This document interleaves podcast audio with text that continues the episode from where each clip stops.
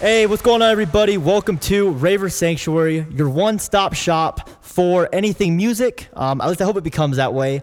And uh, I have a very, very special guest with me today. This guy is a fucking genius. Um, if you haven't heard of him, you're definitely going to be listening to him after this. His name is Stephen Froeber. What's going on, Stephen?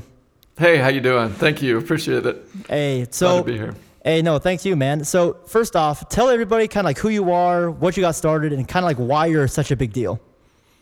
Okay, gotcha. Well, I don't know about big deal, but yeah, I'll, I'll talk about it. So uh, I'm again, I'm Stephen Froeber. Um, I, my company is uh, SRF Audio Productions. I've been a guitarist for about 24 years, and I've so I've been doing music most of my life, and you know, kind of uh, I was in the military for a while and was looking for a way to start doing music more seriously. So I ended up going on tour with a band in the Air Force for a while as their guitar player, and discovered that I didn't enjoy touring as much. And so then, you know, I met my wife through that and we got married and I continued, you know, making music and stuff like that. But I was just trying to figure out, like, how am I going to do this professionally? Because touring isn't really what I want to do. Okay. So, I mean, that, that's kind of interesting because I know a lot of people, or not a lot, but I think a lot of people who might be getting into music, you know, might want to tour. What was it about touring that didn't quite fit for you as far as It's not just wanting a, to do that? it's, yeah, no, it's a, it's a grind. It is, Yeah. it is a lot of work. Now, let me, let me caveat that and say, if I went on a tour, so when we toured, we Right. had no roadies, so we were our own road crew. You gotta get the roadies, so- bro. Oh yeah, You need no, it was and yeah, it was like sixty thousand pounds of equipment, like hydraulic lifts and amps and stage equipment, trusses, lighting. Ah, so fuck. yeah, it sucked. So that is kind of what made it bad. Now, if I were to go on tour with like original music and I had roadies and I could just kind of come in and perform, I, I might consider it again. But Well, and I see for the most part, and I see off your streams, you do your own music as well, right? I do, yeah, and that's that's what I discovered that I really loved is writing music, writing and creating, being in the studio, and you know doing that whole process. That's what really Gets you going. I enjoy. So Yep. what? So what is? So what is it you do now? What's your company like? What's the whole premise behind it? Yep. So now I'm a, uh, a full service composition, audio engineering, mixing, mastering, and music production. You know, one man shop essentially. Uh, Right. So back in 2009, I I kind of lucked out and got a gig as a instrumentalist on a movie soundtrack. It was uh, called 14 Oh, nice. Blades, and Okay. uh, and so it was really cool. So that was kind of my first foray into film. Mm-hmm. And got me thinking about you know soundtracks and composing and video games and all that kind of stuff, and it really got me hyped up. Right. Then got lucky again because because I met that composer and worked with him. I got on another film. This one was uh, more recently, and it was like Jackie Chan, Adrien Brody, and John Cusack. Uh, it was, and that one's called Dragon Blade. Okay. Also got a got a credit in there, and then just kind of from there started working my way into like the video game industry, and Hmm. you know doing a bunch of songwriting and composition. So So and I love it. so like, cause I know, I know you. Uh, you also do mentorship as well, right? Because I know I've actually uh, taken some of your mentorship classes. Yeah, yeah, definitely. Yep, I do uh, teaching and instruction, and I love that. That's one of my favorite things. I'm a Apple certified professional in Logic Pro, and you know went to Berklee College of Music. So I, I love also educating. So I love the writing, I love mixing, mastering, but then Mm-hmm. you know helping people get to where they want to go in their music software. And you know what? I think that's like a good, like a really good thing that you do because a lot of people, like for me or maybe other people out there who are so busy, they don't they don't have time to go to school or maybe they work a full time job. Like it's good to have someone like you there, you know, who can kind of teach them things that they would learn like in a musical school, but don't have the means or the ability to get there. That's what I really like about your uh, your company uh, specifically. Totally. And you know what's interesting about that? So um, I actually went to school a little bit later, music school a little bit later in my life. So I was a Yep. self-taught musician for several years. Um, in fact, for the first like 15 years of my guitar playing, I was completely 100% like by ear, self-taught, no music theory, nothing. Then I started teaching myself music theory, learning jazz chords, you know, and kind of getting into different styles of music Yeah. and then started getting into recording and mixing and mastering again self-taught Yeah. and then finally you know like six years ago You finally decided to go. finally decided to go to formal training and get it solidified Nice. and the experience helped Right. but what I realized in going to school and then kind of doing it more and longer was that there's so much misinformation about there about audio production in the home recording world. Yeah. And and so for me, I was like, you know, I don't want anybody else to bite off on the stuff that I had to bite off on the hard way. Exactly. You know, where where people, you know, they freak out about them and oh, you got to have this preamp in order to have this, and it's like no, no, Yeah. like and it's funny too because I think you know I learned all my before I started doing uh, lessons and things like that through you and some other mentors out there. Um, I did all my my knowledge based search on YouTube, and it kind of Yeah. it kind of fucks you up in the end if you think about it because you learn so much bad stuff through certain like tutorials or tips that once you try to learn the real thing, it's kind of like trying to unlearn a bad habit because you've kind of Right. ingrained a certain process in your head. So really, in the long run, if you get that bad information, it's really going to tear your music production down.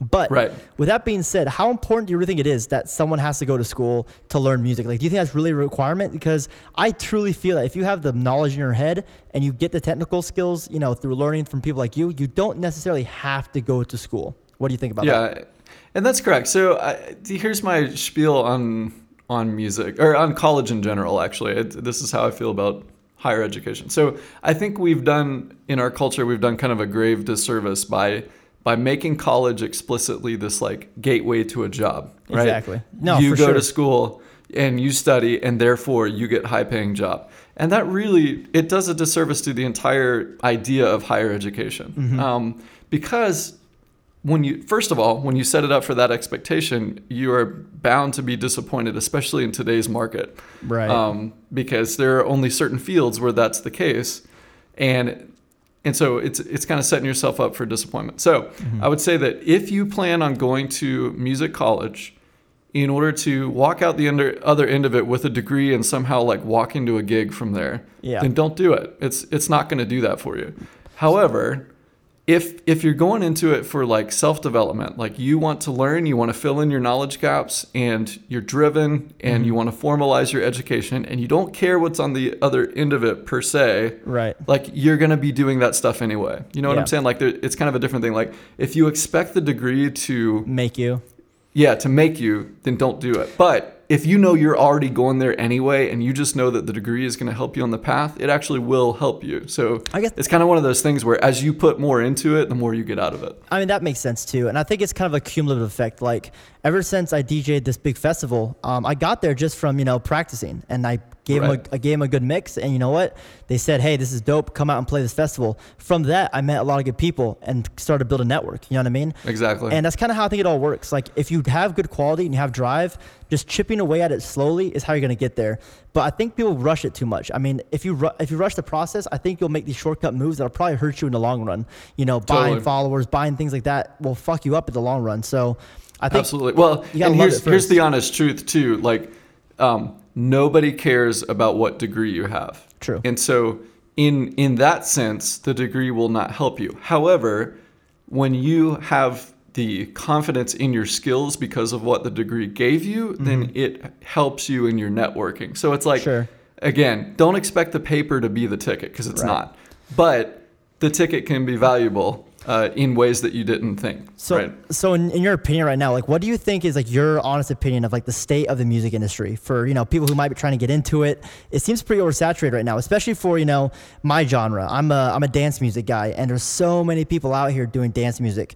Uh, what have you seen on your end? Yeah. So this is, uh, I mean, and it's the same in you know game audio right now. If you want to be like a composer for video games, it's very similar. It's really saturated. So here's here's the the deal, I guess. Um, it's music. The music industry is more accessible than it's ever been, and then because of that, it's also more saturated than it's ever been. Yep. And so to get to get above the noise requires a new kind of skill set. So, Hmm. you know, let's say even 20 years ago, back in, you know, let's say the 90s, Yeah. uh, late 90s, early 2000s, The- you could have the still, good, the good old days. I was just coming yeah, out. the good old days. Yeah, uh, exactly. Um, you could have still reasonably um, made a dent by being, you know, like in my case, a guitarist. Like Sure. if you got really good as a guitarist and you started a band, you know, and you guys worked hard and played shows and started touring, you could reasonably still do well. Mm-hmm. These days, that is no longer the case because now the skill set that's required to be a successful musician is really entrepreneurship. And so, if you don't have that drive for entrepreneurship, in other words, and what I mean by that specifically, is constantly broadening and improving your skill set in a wide variety of areas that are not necessarily music related. music. Yeah. Right. Related to music, but not explicitly music, right? Yeah. So the truth is that the best musicians are not always going to be successful, especially in today's market. Right. It's the one it's the ones who know how to put themselves in front of the right audience and and monetize it. I think I think the problem with that though sometimes is because um, you can get into like a, a bad spiral where you'll end up because I kind of did this for a while is where you'll forget the fact that you still need to make good music, you know? Sure. And because I know I got into a weird funnel where I was like, okay, I made this music, especially when the EP was coming out. Um, which oh by the way, everyone, you can find my first step EP on iTunes, Spotify, and Apple Music. Just put that plug in there, There right now. Um, Oh, yeah. but no, when uh, the EP was coming out, or before then, when I was just releasing these little like small singles on SoundCloud and stuff.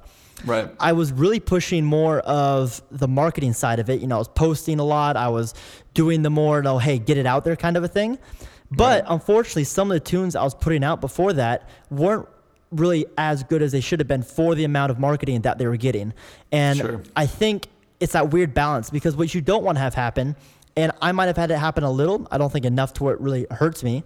But if you put these bad songs in front of people, then they're not going to listen to you when you actually have that hit banger, you know? And you're just wasting money at that point. So I think it's that, that fine line between, you know, is it good, is it not good, or should I do the promo? Totally. I, I mean, so there there is definitely a uh, uh, there's definitely I think some integrity as an artist that you ought to always be striving for the best content that you can create. Right. Um, and and as much as it pains me to say this, I, I'm really like I would punch myself for saying this, but but it's also true, and we got to deal with reality. Yeah. Quality these days is more about production than it is songwriting. Unfortunately Uh huh.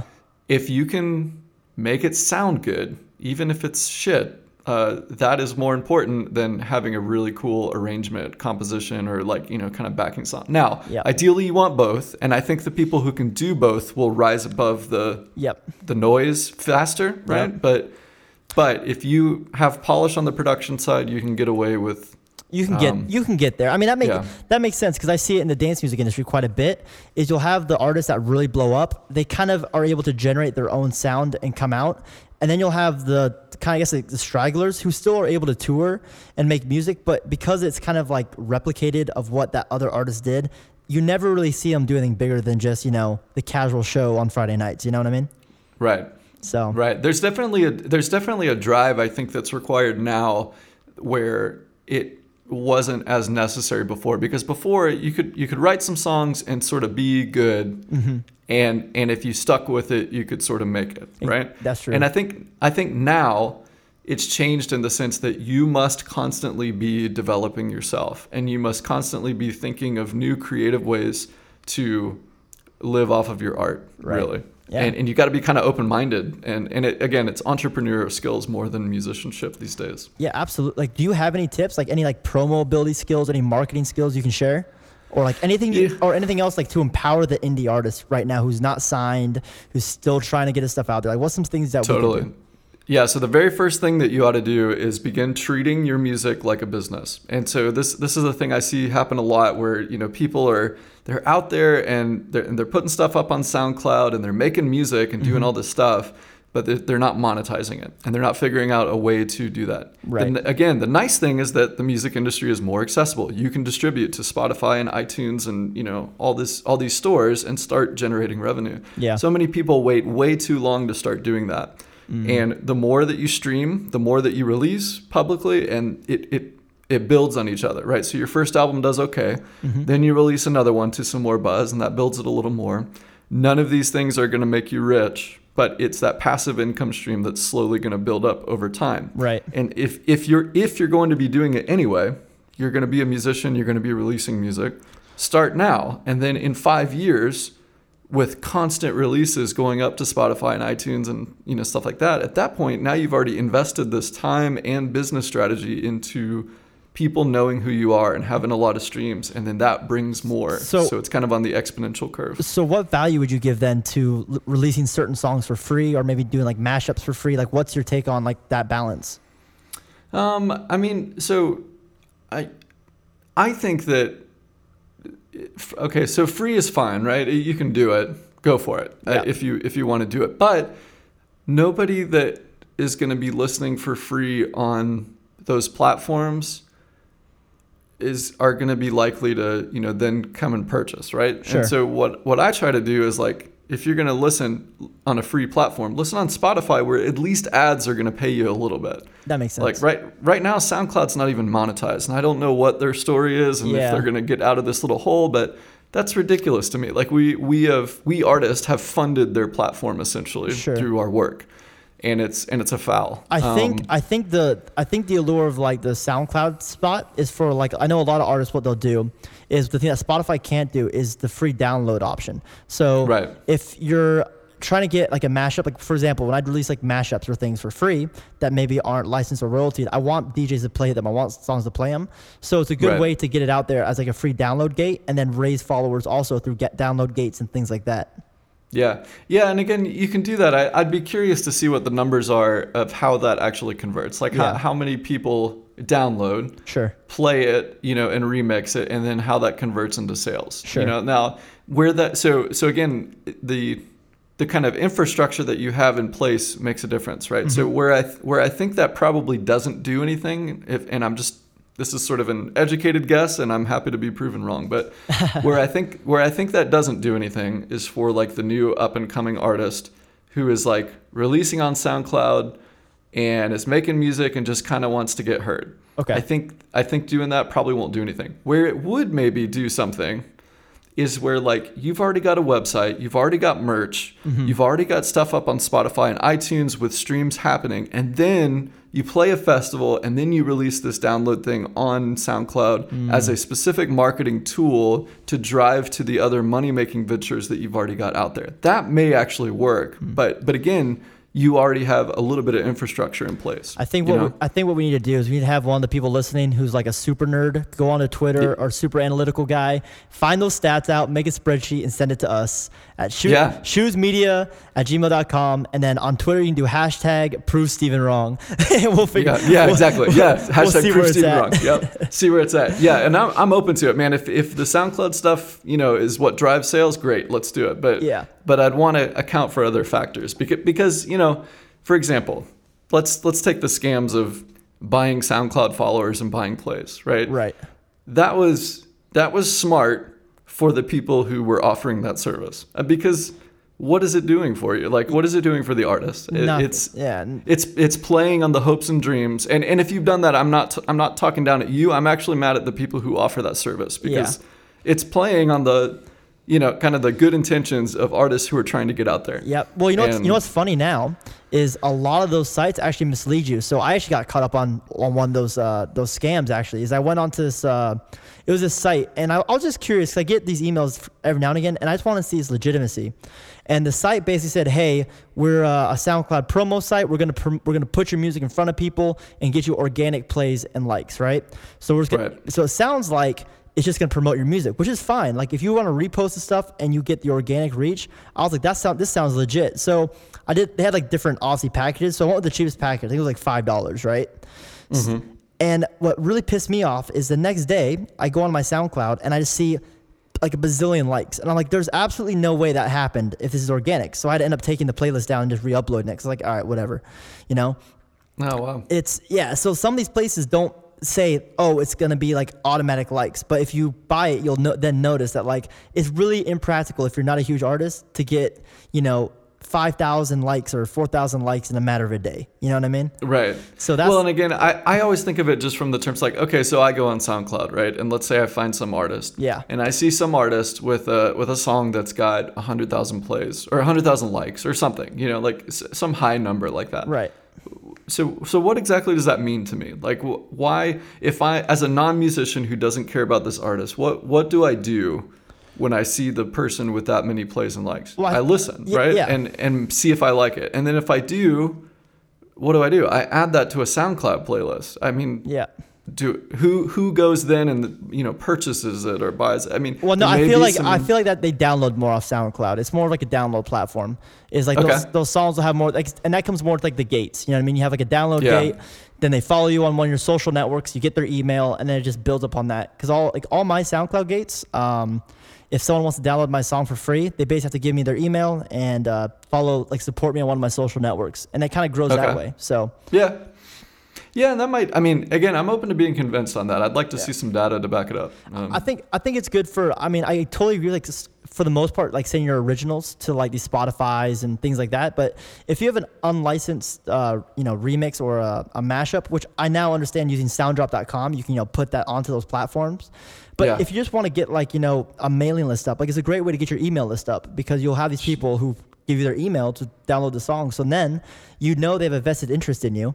So then when you Sure. email them saying, hey, you know, X, Y, and Z, you know, you can get that. And you can also thank them for downloading your music. I think it's a good way. I think it's a, a decent way to get out there. I think it's a balance. Yeah. Now, what I would say to that though is it- it's a it's also a decent way to generate income. If you've done the remix already, just go ahead and license it and, Yeah. and release it. You know, because then it's also going to generate revenue for you. So use use Mm-hmm. both. I, I just I would always recommend if there's any indie artists out there, Yeah. don't just do SoundCloud. If you have a specific strategy with SoundCloud and it's working for you, Great. great, do it. Keep going with it and roll with it. But Yeah. don't just do that. Get it licensed, get it up into Spotify. Make sure that it always sends somebody to a revenue gen- generating location. Then that and that makes sense for the income side for sure. So, Yep. so switching gears a little bit because although you know having this great marketing strategy is freaking fantastic, you got to make a song first, right? It's got to be good. Right. It's got to sound Yeah. good. And this is gonna be this question is gonna be a little difficult because I know there's really no right way to answer it. But I just want your opinion. Is Yeah. how would you say you to, you would how do you make a song a good quote unquote song? Like what is that in your opinion? Like how would you describe it? Yeah. So, I mean, I- at the end of the day, like, d- regardless of style, that's what we're really trying to get at is, you know, what is a good song regardless of style? Yeah. And, and to me, a good song regardless of style is one that communicates. It's got to make a connection to your audience somehow. Uh, if it doesn't make a connection with your audience, then what's the point? Right. So now, however you do that and how you get there is, you know, of course, drastically different from genre to genre. But you you have to be first and foremost focused on have I am I continuing to communicate to my audience? So let's let's put that now into a few practical terms, right? When when we're creating a song, we will often get in the zone because we're the ones making it, right? Yep. So let's say you, got this cool synth chord and it's got an arpeggio going and you're like, "Oh, yeah, this is grooving," you know? And, Yep. and you got the kick going and everything's great and you just want that thing to go on forever because it sounds awesome every time you hit the key it's amazing well Love it. for somebody else who's not creating it that that might have gotten old you know eight bars ago sure. um, and so it's you have to develop sort of this um, this ability to curate yourself and, and sort of be self-critical to the point and I, I don't mean like beat yourself up but i mean like listen to it and say okay yeah i like it it's cool but if i if i didn't care how I think? quickly would this yeah how quickly would this get tiring to me Sure. and I think that question will help you kind of get to it. And then, you know, okay, it's gone on for a while. That's cool. This is sort of catchy. How long until it feels repetitive, like kind of annoying to me? Yeah. And, and try to ask those questions because that, by asking those questions, I think you're getting to the heart of am I communicating with my audience still, or am I just, you know, Right. jerking off musically here? I think you know. I know for me, what I always like to do is I try to f- think of the emotional side and then also picture it in like a live set, set like series. Like can Right. can I see the stage production with this song? Can I see people's reactions? And then the hardest thing to do, which I I hate it when this happens to me, when it's not a good reaction, but I'll go in the car and I'll play I'll play a song that's along the genre with someone that probably Yeah. likes it, and then I'll just switch to my promo without telling anybody and just see their Yeah. reaction. And whenever you see a good reaction or something from there, you know it's genuine. But I have Yep. done plenty where they're like, "What the fuck is this, dude?" And I'm just like, Yeah. uh, I don't know. Switch. Yeah. yeah. Switch. Yeah. Next track. Yeah. like I don't Yeah. know what that was. It was it was a random Spotify shuffle, but I think Yeah. that's the biggest thing is I know a lot of people probably want to try and get feedback from people in the music industry too, or who, are, who do music, and I think that's almost just as bad sometimes because we're gonna think about it in a pretty logical musical mindset. You need to find people who have no musical knowledge and just listen to music to enjoy it, and that will Right. give you a good reaction on if it's an actual song or not. Yeah, totally. And actually, what you just said, I mean, that that kind of reinforces that point that I just said. Like when you get in the car and you watch somebody's reaction, right? Yeah. You're evaluating real time whether or not what you said through your song is effective, and that that is how you write a good song. So if you are you're not in the habit currently of of evaluating your song from that standpoint of am I communicating to my audience, and even going out to get regular people feedback, not not necessarily musician feedback. Now, both are important, you know, like because you can improve your Right. craft from musicians, but Right. the- your main concern is who's going to be a fan of what you're saying through Exactly. your music, you know, and that's who you need to find. Exactly. And like how I know it can be difficult sometimes though to stay creative during that process. Like when you're spending hours in the studio, you don't go anywhere, just you know, especially in dance music, especially like there's so many genres that get played out pretty quickly and then it's easy Yeah. to feel like you're kind of just playing into what's already big or like what's already been made. Do you have, like what tips do you use to keep yourself creative when you're in the studio? Um, do do stuff that you normally wouldn't do. So I, I have projects where I, I call it removing your uh, removing your filter. Okay. And what I mean by that is like you go in and on one song you do sort of like your serious artist production. You know, like you make a song that you want to release and like, yeah, this is me, dude, totally. Yeah. And then you have these other projects where you just sort of like fuck around, you know, and Yeah. and try stuff that you wouldn't try and that you actually maybe even feel like a tinge embarrassed to show somebody, not because it's bad, but just because it's so weird and out there Right. and and so, and do those projects. And what you find is that the more you do those weird projects and then come back to your main artistic voice, Uh-huh. you actually you actually find a little bit of yourself in those contrasts, and then that Kind of adds starts to become yeah. That's that's what you need. You need your own voice. Don't copy whoever you like. Yep. That's already an influence just subconsciously by listening to them. So don't try to emulate what they do unless it's educational. Right. I think that's the Be- hardest thing sometimes though is like trying to find your own sound, your own voice in music. And that's actually something I wanted to ask you about. It's like how do you find your own identity? I mean, that can be one of the hardest things to do because you get influenced by so many great artists and musicians and then you turn around it's like, all right, I have to stand on my own two feet amongst these giants and they can be kind of daunting to where you're like, well, why don't I just make a song like them? Like where like Yeah. where does that come from, do you think, your own voice? Cuz that can be Well, hard. Yeah, I mean, yeah, that that is you're asking the fundamental question of all artists. I, I know. think you know, it's it's like, you know, how do you find who you are? So I mean, I I feel like I am just now. After so I've been playing guitar for 24 years. I've been a musician my whole life. Yep. I've been recording for about 15 years. You know, and and I've so I mean I've been doing this a very long time, and I feel like just now within the last two years. Mm-hmm. I've I reached kind of a new place where I'm starting to be comfortable with the things that I'm writing. Right. And do you think You know, and do you think And I do you think like that comes to a certain sound or do you think it's an arrangement like what do you think is incorporated in making like your identity no, no, it's it it actually has nothing to do with sound for me anyway. For me, what it is is self-confidence and self-awareness about what it is that you really like. Um, and and I kind of jokingly say like it's it's all of your influences, including the ones that you sort of don't tell your friends about. You know, yeah a little, Brit- Like- a, little, like, for a, little, example- a little britney spears here and there yeah, like whatever whatever your little guilty pleasure is behind the scenes. Like so Yeah. for me, uh, with I, when I grew up, I was like a alternative, you know, kind of punk screamo rocker guy, right? Sure. And so my whole circle circle of friends is like you know f- guitars and drums and bass and dark t-shirts and you know long hair, and I was secretly listening to like smooth jazz, like okay um, almost like elevator jazz.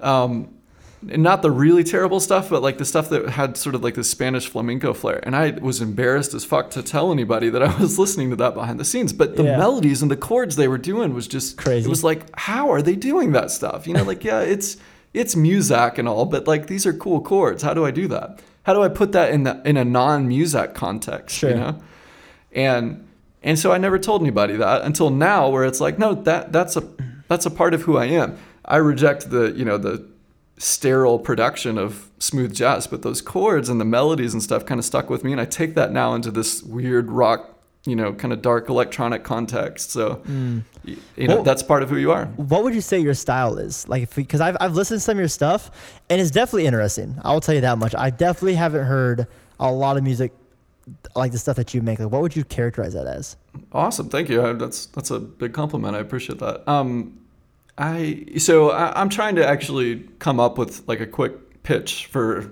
what it is because if I just say, oh, like it- it's it's uncategorizable, like that's so pretentious, you know, like right yeah it's it's got a it's got a certain signature to it. I think if I had to sum it up, I would I would say that it's like it's like weird rock and electronic music from somebody who used to be like into prog rock. okay That's Yeah. So just just like weird, quirky, off the beaten path. stuff yeah, rock orchestral electronic kind of stuff, I guess. Yeah. You know. Huh. Um, Yeah. I hope that's. Yeah. I don't know what I would call it. No, it's- prog pop, prog, quirky prog rock. How about I mean, that? hey man, go ahead and make your own make your own genre, man. Get it out there. And then, Exactly, And then I can say yeah. I knew the guy that did it. We'll do a collaboration. Yeah. yep.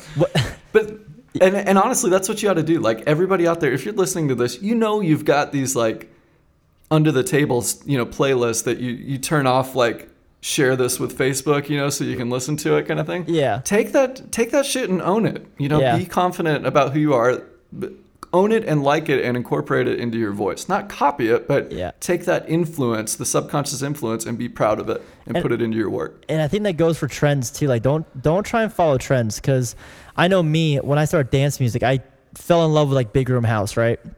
So, Yeah. so that's why I started producing with Big Room House. I loved it. I mean, it was I made some decent stuff, but then I got I got bored of my own music at a certain point, and so Yeah. I was scared to go to any genres because I was like, well, I've already been making Big Room House for so long. What should I do? And then I was like, nah, you know, forget that. So then I was like, uh, let me just experiment with other genres, which I did. But then I got irritated because I was making like no progress. And so then Yeah. what the biggest pitfall is is you see what's getting bigger, like these people with new sounds, new new types of things. You try to jump on, or at least I try to jump on some of the bandwagons of like, all right, bass house is getting big. Let me make bass house, you know. Um, and I think what's good is like through that process, you start to realize like what you like and don't like. And I've come to finally the consensus of, you know what, you need to find things that you've done in prior and then implement that to make your own sound because the people that you're following have already made their own sound. That's why they're Nailed it. where they're at. And like so Nailed it. and like for me, Yep. and for me, I went back to my roots, and I was like, okay, um, you know, in high school, I played the violin for 12 years. I was like, well, wait a Yeah. minute, why don't I try to incorporate that into my songs more? So I've been doing that now and getting some pretty cool results. And yeah. it's funny what you said about making stuff that you don't usually make because I was working. I have like probably two tracks in the works right now that are like string heavy. But then I, I had this random idea in the shower of a really heavy, like grimy, I'd say almost like a rhythm bass house mix dubstep track. But when I was making the song, because of the stuff I made with those strings, those type of string melodies and arrangements that I made are now in this song, and it sounds sick. So it- it's kind of it's weird how that works out, you know. And once yeah, no, it's awesome. and once you make a, a song with a sound that is generally yours or you feel it comes from a genuine place and not a oh I just want to copy this guy it doesn't matter what genre it falls in because you can stand behind it and I think that's the key you got to make Perfect, music man. You stand said behind. it.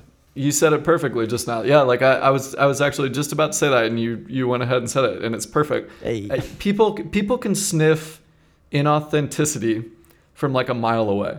yeah And when you're the guy that's, you know, trying to sound like whoever, right? People can they can hear it. Now you'll get some people who just don't care and they listen and they're like, "Oh yeah, cool tunes, man." But yeah like everybody else like it, it's not going to have because it doesn't have your heart in it, right? And so when you when you get over the oh, what if this doesn't, you know, fit in? Get over that and just do you yep and, and own it and be proud of it. And pretty soon you're going on stage with this sound that's like, and people are like, what the hell? It's like Yeah. this mix of awesome, you know, and Yeah. because it's you. Yeah. And you're owning it. Yeah, it's so true. I mean, you look at artists like it can even sound similar to be honest with you. Like there's a there's a kid. He's 18 years old. I met him in uh, I met him in Paris at the show. His name's Dion Timmer. He's a uh, a dubstep artist, right? And he Oh, he works he works with this huge artist named Excision. And his music sounds pretty similar to Excision's music. However, you can tell the difference just based off of some of the arrangement things, some of the instruments that are used. And I think that's the key. Like if it comes from a genuine place, people will be able to sense that, you know? And Yeah. it doesn't matter what you do. Like look at Grizz. Grizz is a saxophone player who makes some of like the hardest funky like you know, and he he mixes like bass elements in his music and it sounds so sick, but Hmm. if he didn't go full on with that, he wouldn't be there, you know? So you just got to whatever it is your thing, you got to go for it. And if Right. and if you're lucky enough to have a live instrument skill set, you need to really find a way on how to implement that into music because that is so key and so big. It Because is, yeah. It's it just makes that, and you know what? You don't even have to have an instrument because you've got your voice and you can Right. manipulate it. Like these days, there's so many good tools to manipulate your voice. Like you just go, Mm, true. uh, make that sound and put it into the synth, you know, and and put some delay on it and and reverse it, you know, Yeah. and, and alter the pitch and s- and now you've got this like awesome, haunting, organic kind of synth sound that is totally unique to you. Nobody else has it. Exactly. You know? and that's the key right gotta there. And also, like this is just a sidebar is I've started to stop watching tutorials because what I've noticed is happening is when you start off learning like music production and stuff, tutorials are a great place because you get to learn all the shit you need to learn, right? But Right. I I now truly believe because there's so many tutorials out there that say how to make this type of genre, how to make a song like so and so. I think that really kills your like inspiration because no one can really no one can teach you how to make music. You know what I mean? Like they can teach you the skills on how to like do certain things like side chain compression or how to make a set, uh, something sound better, but the moment you try to learn how to make a song, a creative process from somebody else, you're taking that away from you because you're letting their thoughts of creative process imprint onto you. And I notice that in my music. Like when I don't watch like a YouTube tutorial about how to make something, miraculously, it's so weird. The songwriting process is so much easier. Yeah, imagine that. It comes right from within you instead of from somebody else. Yeah. Exactly. No, totally. It's and it is, and you know the other thing about tutorials too is a lot of times there there are times when monkey see monkey do is okay. You know, like you know, shit. I need that. What what settings do I use on the compressor to get this effect? You know, Right. okay. Cool. Go for a tutorial on that. That's fine. But yeah, totally. Those genre tutorials are like the more creatively oriented ones. I I just yeah, watch them, I guess, but. Just do it. Do it Mm-hmm. Yeah. more. Do it over and over, and Yeah. be you. And, It's because you know, the the one way that they're nice is I can definitely see for one is like let's say for example like future bass or future house right those have Mm-hmm. specific things those genres like the way the bass and the kick hit but once you learn like that's the similarity take that lesson and then try and break it you know try and break Yeah. that rule and make it into something different and that's how you're gonna get out there you know you don't yeah, totally. you don't get there by following the same rules over and over and over it just falls apart Yeah. So Yeah, I agree. Nailed it. I wish there was. I wish there was a, better ways. You know what I'm saying? Like I wish the game was easier sometimes, but you, Yeah, well, and, and same thing with mixing too. I, I'm um I'm I participate. So my my digital audio workstation of choice is Logic. Right. Um, I also use Cubase and I've got Reason as well. But Logic is you know I've I used it so much, and so I'm on a lot of the forums that help people out with you know doing Logic tips and. One of, I get people all the time that come onto the forums and it's like, hey, how do I make that professional sounding vocal? yeah, And it's like, and they're like, and, and I've got I've got Waves Vocal Rider. It's like, good. Okay, that's good for you, that's bro. good. Yeah, no, that's really good. But like at the end of the day, you need to just be doing a bunch of songs with vocals in them, Sure. and, and do them, and do it over and over, and make ten shitty ones, and go, man, why can I not get this? And to keep practicing and keep trying different EQ settings and keep trying a different compressor because that's how you get better. Right. There's no there's no like magic chain or plug-in or piece of hardware Yep. that's gonna suddenly go, aha, no more work for me. Woo, Yep. turn it on. Like And- there's there's none. And it's so funny too because you see the big artists too. Like uh, ADE just happened. It's like the Amsterdam Dance Event, and a lot of the big artists opened all their project files and showed their music. And the same, the one similarity I see in every artist is just like, uh, yeah. So I just kind of did this and it worked. Yeah, I don't really know. So I just tried this setting here. Like I'm not a professional, really, you know, mixer or whatever. But you know, I had this idea and I did it, and this is how it works. And then like, Yeah. one of them, one of them asked like Martin Garrix, like, "Yo, how do you? Can you explain what's going on in your head or why you do that?" He's like, "I don't know, man. I just it's in my head, so I do it." Like, that's the key. If once you make a good song and and the rest, it comes to you. And also, you got to remember too, these big guys do have teams behind them that do help with some of the the nitty gritty stuff. So you can't beat yourself too much if it's not you know top tier level when you don't have that team. For sure, and and one thing I will say too is I, I also don't subs- as much as you do just need to practice and do it over and over.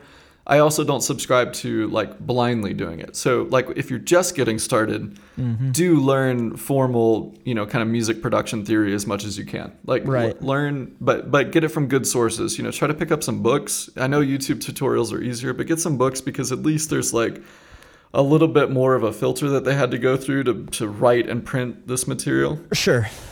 you know, and it makes it a little bit more accurate most of the time.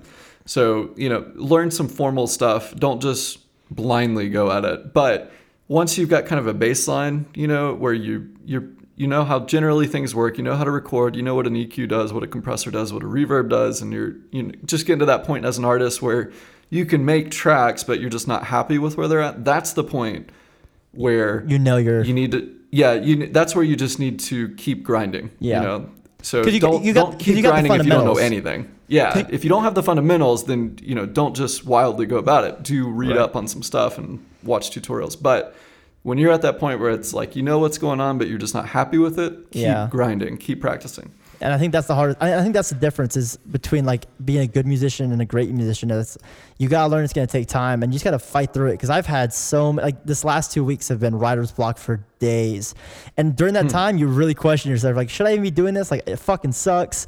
But once you have those inspirational moments and that song hits, it's just like all right, this is why I'm doing it. Like, let's go. Yeah.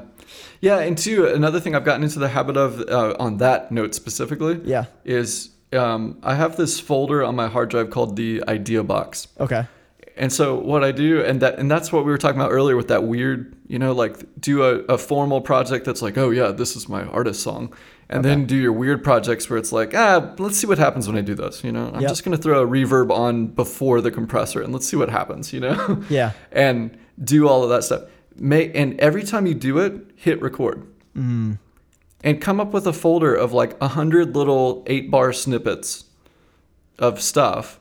And then when you're in writer's block, go through your eight bar snippets and pick one And see what happens. and happens. finish it. Yeah, and see what happens. Like and just keep going and write another eight bars and then write another. Right. And and eventually you're gonna have this little library of stuff to where writer's block becomes less of an issue because you've just always you've got all this material that you need to be That I mean Finishing. that makes sense too. And I also what I've done as well, like kind of to piggyback off that, is if you have that writer's block, it's also probably a good idea to maybe try and learn some uh, stuff you don't know. Maybe like mess with some sound design or some things Yep. you wouldn't do. Because if you're not making anything creative, you might as well just try to work on something. Right. So, Yeah, absolutely. Do something to shake it off. Exactly.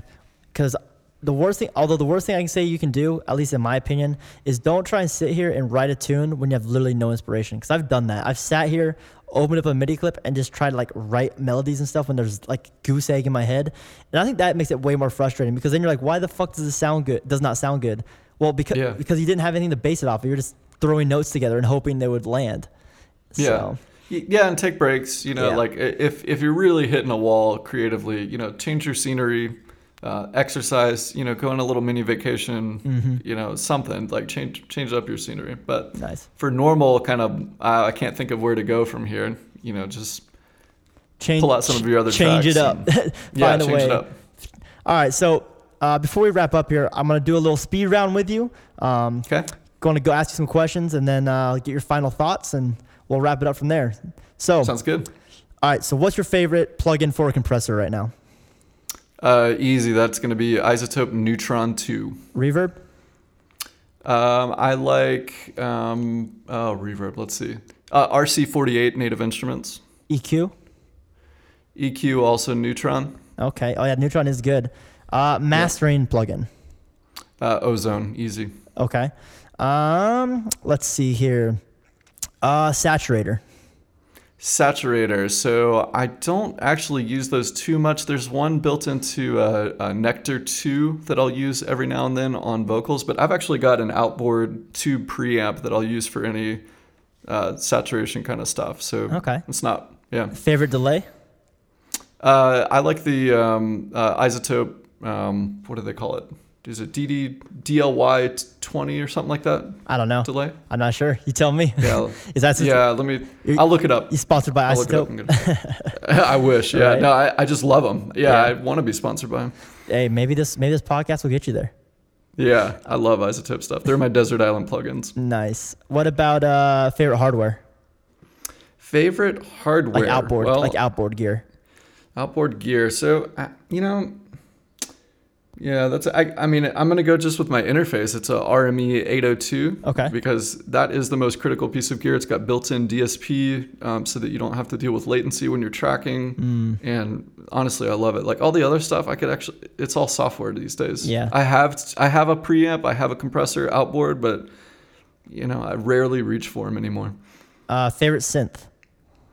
Favorite synth? Uh, let's go with either Omnisphere or Alchemy for that. Okay. What's Alchemy? Alchemy is now built into Logic. It's it used to be by Camel Audio, but they shut down, and then Apple bought uh, Camel Audio out, and it's it's a just amazing uh, granular um, and s- spectral synthesis engine that you can take samples and mangle them. It's got all kinds of different waves built into it. Very very complex synth. Nice. Uh, I'd call it comparable to Omnisphere as far as That's sweet. you know sound and ability to do things. So and it's, you said built in, or you have to you have to buy it third party. Uh, no, it's built into Logic now. Oh. Amazing. It's See- just phenomenal. That's why I like, that's one thing I like about Logic is that Logic definitely has probably some of the best like inboard like in the box synths I've I've ever heard compared Totally. compared to any of the other DAWs. Yeah, no, it's it's why I picked it at the end of the day because I mean the synths on board. If if you can't get a good sound with Logic stock synths, you just don't know how to use them well enough. That that's true. That's absolutely true. Because Ableton, I love Ableton for everything else because I run Ableton obviously, but Yeah. I wish Ableton had the inboard synths that Logic had. That's that shit is so good. It's disgusting.